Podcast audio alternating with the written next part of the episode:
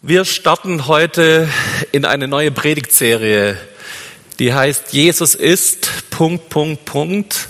Und der Impuls dazu kam von der Sanne, die gesagt hat, hey, sie hat diesen Eindruck, wir sollten Jesus über den Herbst im Mittelpunkt stellen. Wir sollten nochmal ganz Jesus zentriert predigen. Wir sollten drüber erzählen, was Jesus für uns bedeutet, was Jesus für uns ist.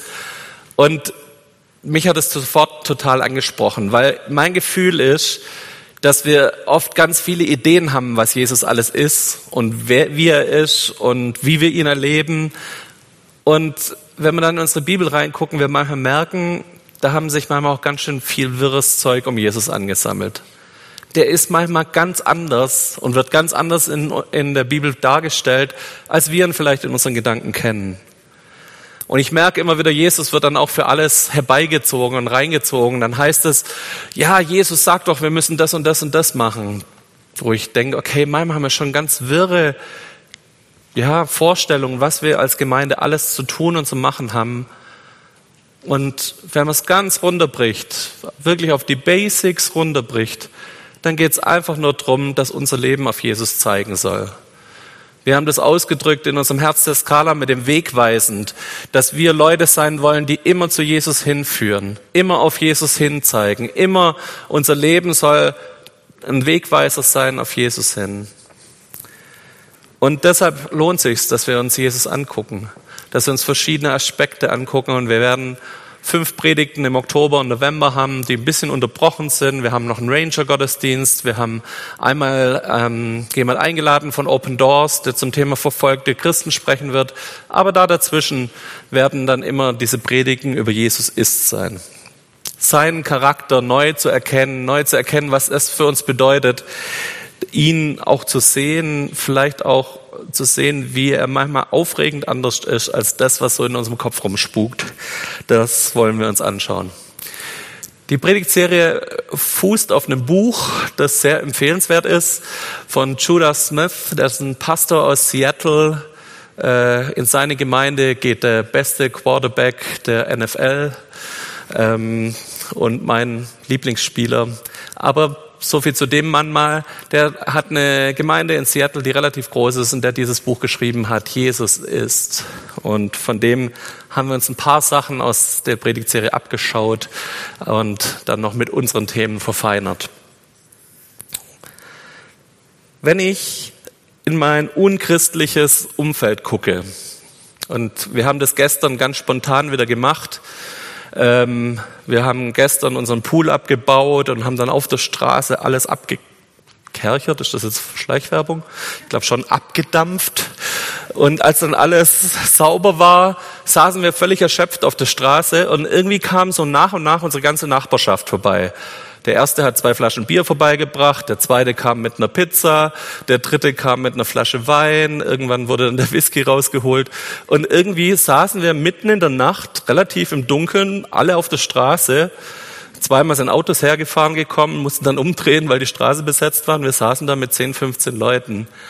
Und ich habe manchmal neben diesen schönen Erlebnissen mit meinen Nachbarn aber auch ganz andere Gedanken. Bei uns in der Nachbarschaft haben sich Leute scheiden lassen. Da kam raus, dass ähm, die Ehefrau seit Jahren ihren Mann betrügt mit einer anderen Frau. Und da kamen Dinge raus, die da liefen und wer da wen betrogen hat und wie das lief. Und bei mir kommen da immer ganz seltsame Gedanken hoch. Der erste Gedanke ist, oh, wir leben halt in einer Welt voller Sünde. Schlimm ist das ist echt schlimm. Und der zweite Gedanke, den ich bei mir dann immer wieder mal merke, ist, zum Glück bin ich nicht so. Zum Glück bin ich besser. Zum Glück bin ich, ja, habe ich eine gute Ehe, ähm, habe glückliche Kinder, ich zahle meine Steuern, habe ein einigermaßen ökologisches Bewusstsein. Also ich selber erhebe mich plötzlich über die Leute, von denen es so klar und deutlich ist, hey, die leben gerade richtig in Sünde. Und ich fange an, so eine Sündenskala aufzubauen, zu sagen, hey, also die Böse und das sind echte, echte, echte Sünder und ich mit meinem bisschen, wo ich vielleicht mal zornig werde oder hm, wo ich mal kurz gelogen habe, ich bin ja gar nicht so schlimm. Kennt ihr das? So, dass ihr so eine Sündenskala in eurem Kopf aufbaut und sagt, die schlimm, ich eigentlich schon, also ich gehöre eigentlich zu den ganz Guten. Ich glaube, das ist was ganz Menschliches, was wir immer wieder machen, dass wir uns selber als nicht ganz so schlimm wahrnehmen wie alle anderen. Und ich merke, wenn ich mich ein bisschen reflektiere, dass das ein ganz seltsames Konstrukt in meinem Kopf ist. Dass das auf was fußt, was überhaupt nicht in der Bibel steht, was auch überhaupt nicht zu dem passt, was Jesus macht.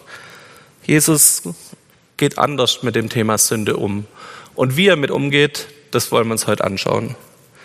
Ich lese euch eine Geschichte vor, die wahrscheinlich viele von euch kennen, aber trotzdem total was über Jesus Charakter zeigt, nämlich Lukas 19, die Verse 1 bis 10. Jesus kam nach Jericho und ging durch die Stadt. Dort lebte ein Mann, der Zachäus hieß. Er war der oberste Zolleinnehmer und sehr reich. Er wollte unbedingt sehen, wer dieser Jesus war, aber er konnte es nicht, denn er war klein und die Volksmenge versperrte ihm die Sicht. Deshalb lief er voraus und kletterte auf einen Maulbeerfeigenbaum, um Jesus sehen zu können, denn dort musste er vorbeikommen. Als Jesus an die Stelle kam, blickte er hoch und sagte zu ihm, Zachäus, steig schnell herab, ich muss heute in deinem Haus zu Gast sein. Sofort stieg Zachäus vom Baum herab. Voller Freude nahm er Jesus bei sich auf. Als die Leute das sahen, ärgerten sie sich und sagten, bei dem Sünder ist er eingekehrt. Aber Zachäus stand auf und sagte zum Herrn, Herr, die Hälfte von meinem Besitz werde ich den Armen geben. Und wem ich zu viel abgenommen habe, dem werde ich es vierfach zurückzahlen. Da sagte Jesus zu ihm, heute bist du gerettet worden, zusammen mit allen, die in deinem Haus leben. Denn auch du bist ein Nachkomme Abrahams. Der Menschensohn ist gekommen, um die Verlorenen zu suchen und zu retten. Was lernen wir über Jesus? Wir merken, es ist nicht Zachäus mit seinem Klettern oder Rennen, der dafür sorgt, dass Jesus ihn sieht, sondern es ist Jesus, der Zachäus sogar beim Namen kennt, der ihn anspricht und sagt, Zachäus, heute will ich zu dir in dein Haus gehen. Es ist nicht die Bemühungen von dem Zachäus, die irgendwie dafür sorgen, dass Jesus sagt, ach, zu dem wollte ich schon immer mal zum Essen gehen. Im Gegenteil. Es ist klar, er ist einer von diesen obersten Sündern. In unserer persönlichen Sündenskala steht der Mann ganz weit oben. Und trotzdem sieht Jesus Zachäus, kennt ihn beim Namen und will sogar mit ihm essen. Ich glaube, ich muss das hier nicht mehr so groß erwähnen, dass Essen in der jüdischen Kultur was ganz Großes, was Intimes war, wo einfach viel auch damit verbunden war, ich mache mich eins mit dieser Person, die darf in mein Haus, die darf an meinen Tisch, wir essen zusammen mit den Fingern aus dem gleichen Topf. Da ist alles, was Reinheitsregeln von den Pharisäern angeht, plötzlich in einen Topf geworfen worden. Jesus hatte keinerlei Berührungsängste und seine erste Aktion war, dass er in dem Ort sich nicht mit den Heiligsten und denen, die es am ernst gemeintesten haben mit dem Glauben und den besten Juden getroffen hat, sondern er hat sich mit den Sündern getroffen. Keinerlei Angst vor Sünde, keinerlei Angst vor Essen mit Sündern. Im Gegenteil, er spricht ihn an und sagt, mit dir will ich essen. Was ich spannend finde, ist dieser Abschnitt zwischen Vers 7 und Vers 8. Jesus geht zu Zachäus und manchmal lesen wir das so in einem Aufwasch runter, aber diese Geschichte hat einen ganz großen Zeitsprung. Ich weiß nicht, ob euch das schon mal aufgefallen ist. Zachäus steht nicht unter dem Maulbeerbaum und sagt, Herr, die Hälfte meines Besitzes gebe ich ab. Wir merken im Kontext, dass dieser Spruch und alles, was er danach sagt, dass das nach einer längeren Zeit mit Jesus sein muss, dass er mit ihm gegessen hat, dass sie zusammen am Tisch waren, dass es Essen gab und das war nichts so fastfood-mäßig 20 Minuten, sondern man kann da gut davon ausgehen, dass die vier, fünf Stunden zusammen unterwegs waren, zusammen am Tisch saßen, zusammen gegessen haben. Und dann kommt diese Szene, wo sich die Leute ärgern, dass er bei einem Sünder eingekehrt ist und plötzlich sehen wir Zachäus seine Reaktion. Wir haben ganz spannende Ideen auch, was in diesem Haus passiert sein könnte, weil da steht ja nichts. Uns wird einfach nicht erzählt, was bei dem Zachäus-Haus passiert ist. Was ist so denn eure Vorstellung? Ich habe zwei verschiedene Vorstellungen. Ich habe die Vorstellung, Jesus kommt an den Tisch und fängt eine fünfstündige Bußpredigt an und erklärt dem ausführlichst, warum Zachäus ein Sünder ist. Meint ihr, so war's? Konnte das die Reaktion vom Zachäus gezeigt haben? Ich glaube es eher nicht. Zweite Möglichkeit ist, Jesus macht so weiter, wie er angefangen hat, nämlich, dass er Zachäus von Anfang an gezeigt hat, ich kenne dich, ich kenne deinen Namen und ich möchte jetzt mit dir Zeit verbringen. Ich möchte mit dir zusammen an den Tisch hocken, ich möchte deine Gastfreundschaft genießen und wir reden zusammen. Wir sind zusammen unterwegs. Ich zeige dir was von meiner Liebe, von dieser Retterliebe, die Jesus so perfekt verkörpert hat. Ich glaube, dass die zweite Version stimmt. Und ich glaube, dass Jesus diese Begegnungen mit seiner Liebe, mit seiner Gnade, mit seiner Annahme, dass das echte Rettung in uns bringt. Und dass das dazu führt, dass ein Zachäus nachher freiwillig aufsteht und sagt, hey, ich bin der oberste Zolleinnehmer, ich habe richtig viel Kohle, ich habe auch richtig viele Leute sauer gemacht, aber ich will das in Ordnung bringen. Ich habe erkannt, das ist der falsche Weg. Jesus kennt keine Sündenskala, wie ich so oft bei mir entdecke. Er ist einfach anders.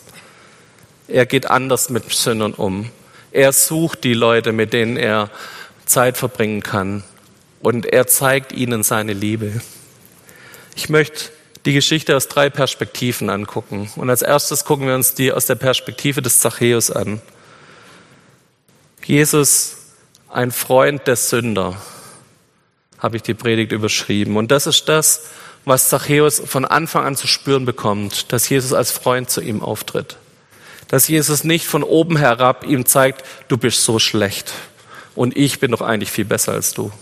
Ich, der noch nie eine Sünde begangen hat, aber du, deine Sünde.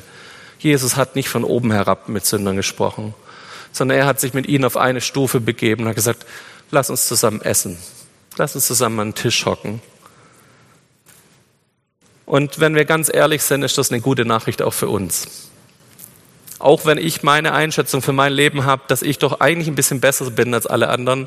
Hey, ich bin Pastor, ich habe Theologie studiert. Also wenn das keine Punkte gibt bei Gott auf meiner Sündenskala mich nach oben bringt, dann weiß ich auch nicht mehr. Aber hey, wenn ich ehrlich bin, ist diese Nachricht, dass Jesus ein Freund der Sünder ist, auch eine gute Nachricht für mich. Weil ich muss ehrlicherweise eingestehen, dass es auch in meinem Leben immer wieder Sünde gibt. Ich bin befreit von diesem Last, dass ich immer sündigen muss durch Jesus, aber trotzdem brauche ich das regelmäßig, dass Jesus mir meine Füße wäscht. Da, wo Dinge dreckig wurden in meinem Leben, da, wo ich mich beschmutzt hat mit Dingen, dass ich Gott immer wieder die Füße hinhalte und sage, Herr, Du heiliger Gott, bitte wasch meine Füße und mach du mich wieder rein. Sei du, wie wir vorher in dem prophetischen Wort gehört haben, sei du derjenige, der in, in der Begegnung mit dir mir Reinheit schenkt und meine Herz, meine Gedanken, meine Taten und Dinge mir vergibt, die ich einfach daneben mache. Jesus tritt hier nicht als dein Richter und dein Ankläger auf, sondern er tritt als mein Freund und mein Retter auf. Und das muss mir immer wieder bewusst werden. Ich merke immer wieder in meinem Leben, dass mein Bild von Jesus sich verändert. Und dass ich oft das Gefühl habe, ich muss vor Jesus eine Maske aufziehen. Ich muss mich anders verhalten. Ich muss irgendwie geheiligter und reiner daherkommen, als ich es eigentlich bin. Und das führt dazu, dass ich in zwei verschiedene Extreme tendiere. Das eine Extrem ist diese Selbstgerechtigkeit. Ich bin doch besser als all die anderen Sünder. Und diese Selbstgerechtigkeit hält mich davon ab, an das Kreuz zu kommen und zu Jesus zu kommen und zu sagen, Herr, ich brauche Erlösung und ich brauche dich als Retter und Freund. Ich habe aber auch eine ganz andere Seite in mir, nämlich die Seite der Scham. Das ist die zweite Seite, dass ich merke, oh Mann, jetzt habe ich wieder irgendeinen Mist angeguckt, der mir nicht gut tat. Jetzt habe ich wieder so und so mit meiner Frau geredet. Ich habe so und so meine Kinder angemacht und habe schlecht mit ihnen geredet. Und dann kommt so ein Scham in mir hoch, dass ich denke, hey, damit kann ich doch auch nicht ans Kreuz kommen. Und beide Dinge, sowohl diese Selbstgerechtigkeit als auch diese Scham, kann ich ablegen, wenn ich weiß, dass Jesus mein Freund und mein Retter ist und nicht mein Ankläger und nicht mein Richter. Er ist mein Freund und in dem Bewusstsein kann ich ans Kreuz gehen und sagen, hey, du bester Freund der Sünder, du bist auch mein Freund.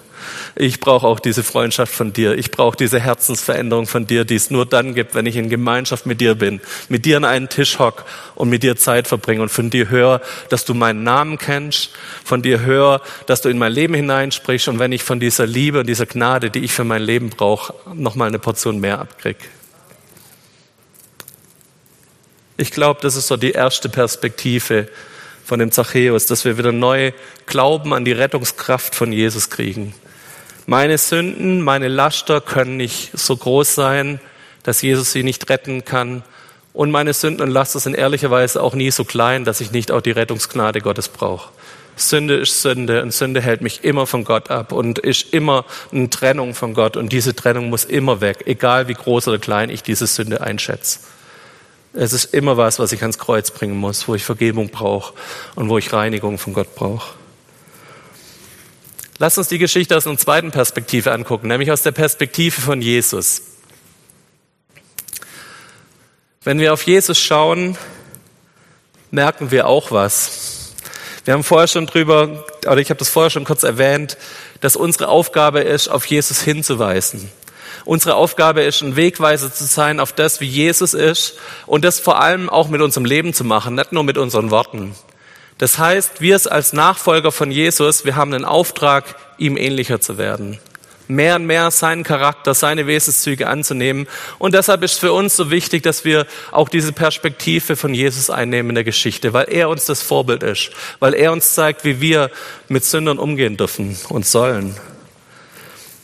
Diese riesige Gnade und Liebe, dieses Erbarmen, das Jesus mit den Leuten hatte, dass es ihm völlig schnuppe war, was die Leute über ihn sagen, das könnte doch ansteckend sein für uns.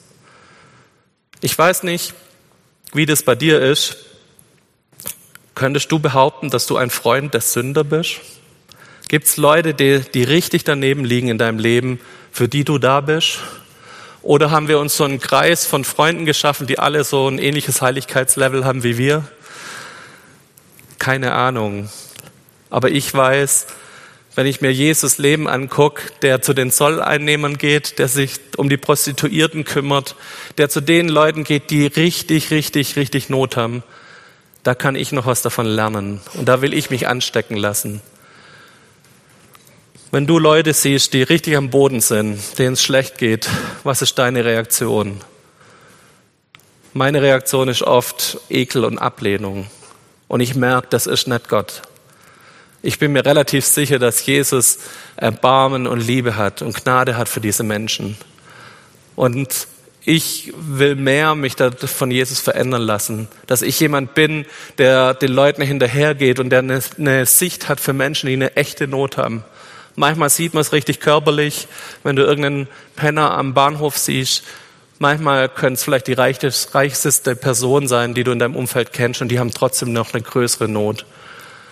Aber Gott kann unser Herz, unser Herz da anrühren, dass wir Liebe und Erbarmen für diese Menschen empfinden und dass wir einen Drang danach haben, mit solchen Menschen Zeit zu verbringen. Wir hatten diese Woche die BFP-Konferenz und da ging es um missionarische und evangelistische Gesinnung. Und einer von den Leuten, die dort gesprochen hat, hat gemeint, sagt, wir müssen wieder gucken, wo sind die suchenden Menschen in unserem Land? Wo sind die Menschen, die es wirklich brauchen? Wir kümmern uns vielleicht zu oft um Menschen, die eigentlich schon relativ gesättigt sind und gar nicht diesen Wunsch haben, von Jesus zu hören. Aber wenn wir ehrlich sind und in unser Umfeld schauen, gibt es da auch genug Menschen, die gerade total auf der Suche sind, die offen sind fürs Evangelium, weil sie eine richtige Not in ihrem Leben haben, die Jesus einfach, ja, ihnen helfen könnte an der Stelle. Haben wir wieder diese Augen, diese suchenden Menschen, diese Menschen, die eine Not haben, zu sehen und ihnen mit Liebe und Erbarmen zu begegnen. Nicht mit der Bußpredigt, nicht mit dem erhobenen Zeigefinger, nicht von oben herab, weil ich ja so viel besser bin als Sie, sondern auf Augenhöhe. So ich als begnadigter Sünder, der erlebt hat, was es bedeutet, dass die Gnade Gottes in mein Leben kam.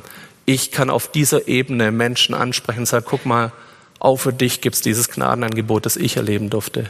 Und Gott hat so viel Gnade in mein Leben gegeben, dass das eine Quelle sein kann für andere Menschen, dass da was rausfließen kann aus mir, dass aus meinem Leben was rausstrahlen kann, was nach Jesus aussieht. Aber das müssen wir zulassen, dass unser Herz da sich verändert.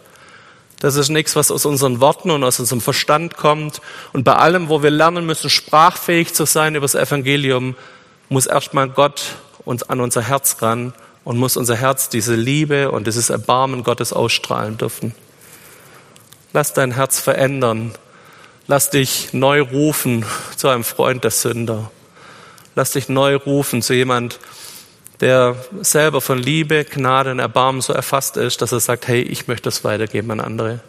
Nicht aus irgendeinem religiösen Druck raus, sondern weil ich was erkannt habe, was mir gut tut und ich weiß, das tut dem neben mir genauso gut und der braucht das, der sucht danach. Und wenn ich es ihm nicht erzähle, erzählt es ihm vielleicht niemand. Wir haben eine dritte Perspektive und die ist spannend, nämlich die Perspektive der Pharisäer. In der Geschichte kommen die Pharisäer bloß ganz kurz vor. Da steht bloß, die Leute ärgerten sich, dass er schon wieder zu einem Sünder gegangen ist.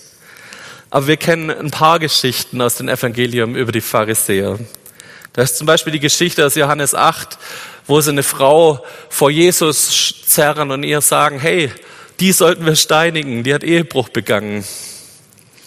Und Jesus bringt diesen legendären Satz, wer ohne Sünde ist, der werfe den ersten Stein und nach und nach schleichen sich alle weg. Ich will aufhören, Steinewerfer zu sein. Ich will aufhören, der zu sein, der von sich behauptet, er weiß es besser und ist heiliger als andere. Ich lege meine Steine aus der Hand und sag, Herr, gib mir dafür lieber Liebe und Gnade, die ich weitergeben kann, anstatt dass ich Steine werfe auf andere Menschen. Und hey, hier in der Gemeinde ist das die beste Möglichkeit, das zu üben, aufzuhören, Steine zu werfen. Wenn wir es unter Christen nicht hinkriegen, wie willst du es in der Welt hinkriegen? Hör auf, Steinewerfer zu sein. Und ich nehme mir persönlich auch vor, ich will aufhören, Steinewerfer zu sein. Ich will nicht schlecht über andere Leute reden. Ich will nicht derjenige sein, der andere Dinge um die Ohren schmeißt und das besser weiß als sie. Ich möchte lernen da von Jesus sagen, hey, nee, ein Freund von denen zu sein, die es nicht auf die Reihe kriegen, weil ich weiß, ich gehöre in die gleiche Riege. In Matthäus 9 geht es um eine andere Geschichte mit dem Zolleinnehmer. Und die möchte ich euch auch noch kurz lesen. Jesus ging von Kapernaum weiter und da sah ein Mann an einer Zollstation sitzen. Er hieß Matthäus. Jesus sagte zu ihm, komm, folge mir nach. Da stand er auf und folgte ihm. Später war Jesus im Haus zum Essen. Viele Zolleinnehmer und andere Menschen, die als Sünder galten, kamen dazu. Sie aßen mit Jesus und seinen Jüngern. Als die Pharisäer das sahen, sagten sie zu Jesus, Warum ist euer Lehrer, äh, sagt er zu, sagten sie zu den Jüngern, warum ist euer Lehrer mit Zolleinnehmern und Sündern? Jesus hörte das und antwortete, nicht die Gesunden brauchen einen Arzt, sondern die Kranken. Überlegt doch einmal, was es bedeutet, wenn Gott sagt, Barmherzigkeit will ich und keine Opfer. Ich bin nicht gekommen, um die Gerechten zu rufen, sondern die Sünder. Die Pharisäer denken in zwei Kategorien. Die denken in der Kategorie gerecht oder Sünder. Jesus scheint das nicht so zu machen. Jesus denkt, glaube ich, in der Kategorie Sünder und Leute, die denken, sie wären gerecht aus sich selber heraus. Ich glaube, wir können immer nur wieder hinkommen an den Punkt, wo wir sagen, nee, ich möchte nicht diese Pharisäer sein. Ich will derjenige sein wie Jesus, der Sünde klar benennt. Jesus war kein Wischiwaschi, alles mit Liebe zudeckt Typ, sondern er hat den Leuten und auch zum Beispiel der Frau am Brunnen ganz klar gesagt, das, was du tust, ist Sünde. Aber er hat es geschafft, das den Leuten in einem Stil und einer Art und Weise zu sagen, wo klar war, da spricht nicht jemand von oben herab zu mir, sondern da ist so viel Liebe und Annahme dabei. Und ich glaube, das ist der Trick dabei, den wir von ihm lernen können. Diese gerechten Pharisäer, die sich für so viel höher gehalten haben, die hat Jesus kritisiert bis zum geht nicht mehr. Wenn ihr mal echte Schimpfworte in den Evangelien lesen wollt, dann müsst ihr mal gucken, was Jesus zu diesen Pharisäern sagt. Da sind richtig üble Dinge dabei. In diesen Kreis will ich nicht gehören. So will ich nicht von Jesus angesprochen werden. Und wie schaffen wir es? Indem wir von diesem Sockel der Gerechtigkeit vielleicht einen Schritt runtergehen wir wissen, wir sind erlöste Sünder. Aber das macht uns nicht in der Form gerecht, dass wir sagen, wir stellen uns jetzt auf den Sockel und erheben uns über andere, sondern dieses Erlebnis, dass wir gerecht geworden sind in Jesus, dass Jesus uns Gnade in unserem Leben erlebt hat, dass wir die praktisch ganz spürbar in unserem Leben haben, diese Gnade führt dazu, dass wir auch barmherziger mit anderen Menschen werden. Und in dem Moment, wenn du das nicht wirst, hast du noch nicht wirklich diese Gnade Gottes verstanden. In dem Moment, wo ich merke, dass ich mich erhöhe über andere Leute, merke ich, hey, an der Stelle habe ich es noch nicht verstanden, dass ich Gnade brauche in meinem Leben und dass ich deshalb auch gnädig mit anderen umgehen kann. Nochmal, ich will aufhören, ein Steinewerfer zu sein. Ich will hinkommen, dass ich jemand bin, der Jesus nachfolgt. Ich will, dass Gottes Erbarmen und seine Liebe aus meinem Leben strahlen. Ich will ein Wegweiser auf Jesus sein. Und ich glaube, dass das das ist, was wir heute ja vielleicht auch mitnehmen können von dem, wie Jesus ist. Ich weiß nicht, wo du da stehst und ob du spürst, hey, ich habe das verstanden mit der Gnade und kann diese Gnade weitergeben an andere. Oder wo ihr merkt, hey, da habe ich mich auf einen Sockel gestellt. Ich bin doch gar nicht so schlecht wie all die anderen. Und andere sind viel schlechter als ich. Vielleicht merkst du auch und Gott zeigt dir, wo du zu diesen Steinewerfern gehört hast die meinen, anderen Leuten erklären zu können, wie sie es besser zu machen hätten und dass sie doch viel schlechter sind als du selber. Ich glaube, dass es manchmal harte Kost ist für uns zu erkennen, auch wir sind Sünder, aber es geht weiter. Wir sind erlöste Sünder. Wir sind Sünder, die ein Erlebnis mit der Gnade Gottes am Kreuz hatten. Wir haben erlebt, was es bedeutet, dass seine Liebe auf unserem Leben ist. Und wir dürfen auf diese Liebe antworten, indem wir genauso auch mit unseren Mitmenschen umgehen. Wir dürfen Menschen sein, die Suchende finden und ihnen Erlebnisse geben, wo sie an uns sehen, wie Jesus ist, an uns sehen, wie seine Liebe und sein Erbarmen ist, dass wir darauf hinweisen mit unserem Leben, durch unsere Taten und durch unsere Worte. Wenn du merkst, dass da Dinge sind, wo Gott ansprechen will, und ich habe das für mich einfach nochmal sehr deutlich gemerkt. Ich möchte wieder jemand sein, der Augen hat für diese suchenden Menschen. Ich will jemand sein, der mit meinem Leben auf, sie hin, auf Jesus hinweist. Ich möchte mehr von dieser Liebe und diesem Erbarmen ausstrahlen. Wenn du das auch gemerkt hast, dann würde ich jetzt gern die Predigt mit dem Gebet schließen. Und ich lade dich ein, dass er aufsteht dazu und wir uns einfach vielleicht zwei Minuten nehmen, wo wir leise das vor Gott aussprechen, wo Gott dich anspricht, wo Gott vielleicht auch Dinge in deinem Leben korrigieren will, eine Herzenshaltung vielleicht zu anderen Menschen korrigieren will, eine Einstellung zum Thema Sünde in dir korrigieren will. Hör hin. Ich glaube, dass der Heilige Geist gerade in dein Herz hineinsprechen will.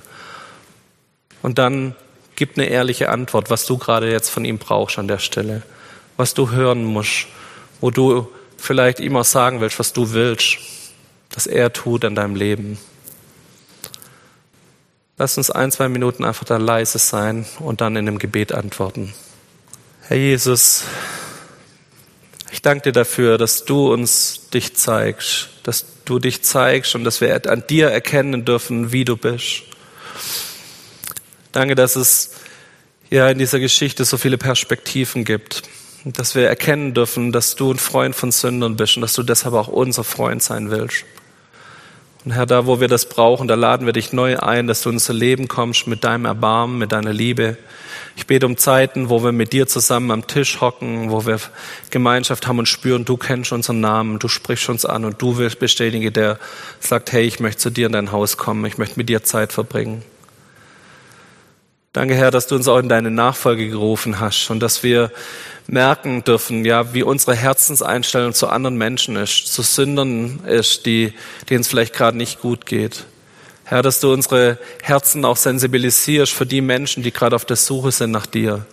Dass wir wirklich ihnen Liebe und Erbarmen zeigen können, mit Taten, mit unserem Leben, mit unserer Ausstrahlung, Herr.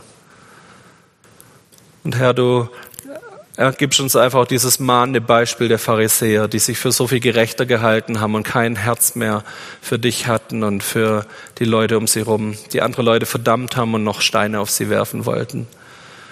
Herr, ich bete, dass du unsere Herzen weich machst, gegenüber Menschen, die scheitern, die Probleme haben, die Sünde in ihrem Leben haben.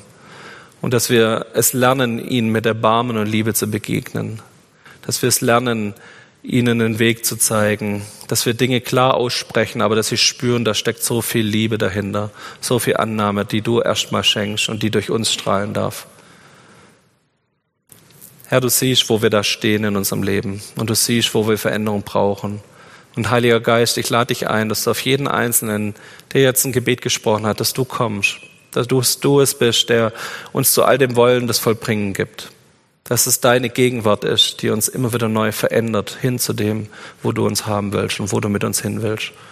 So seid gesegnet im Namen Jesu, mit Gottes Gegenwart, mit dem Heiligen Geist, der ja euch hilft, all das, was ihr vielleicht jetzt in dem Gebet ausgedrückt habt, dass es Wirklichkeit wird weil er mit euch ist, weil er euch Kraft ist, weil er euch daran erinnert und euch Weisheit ist. So seid gesegnet im Namen Jesu.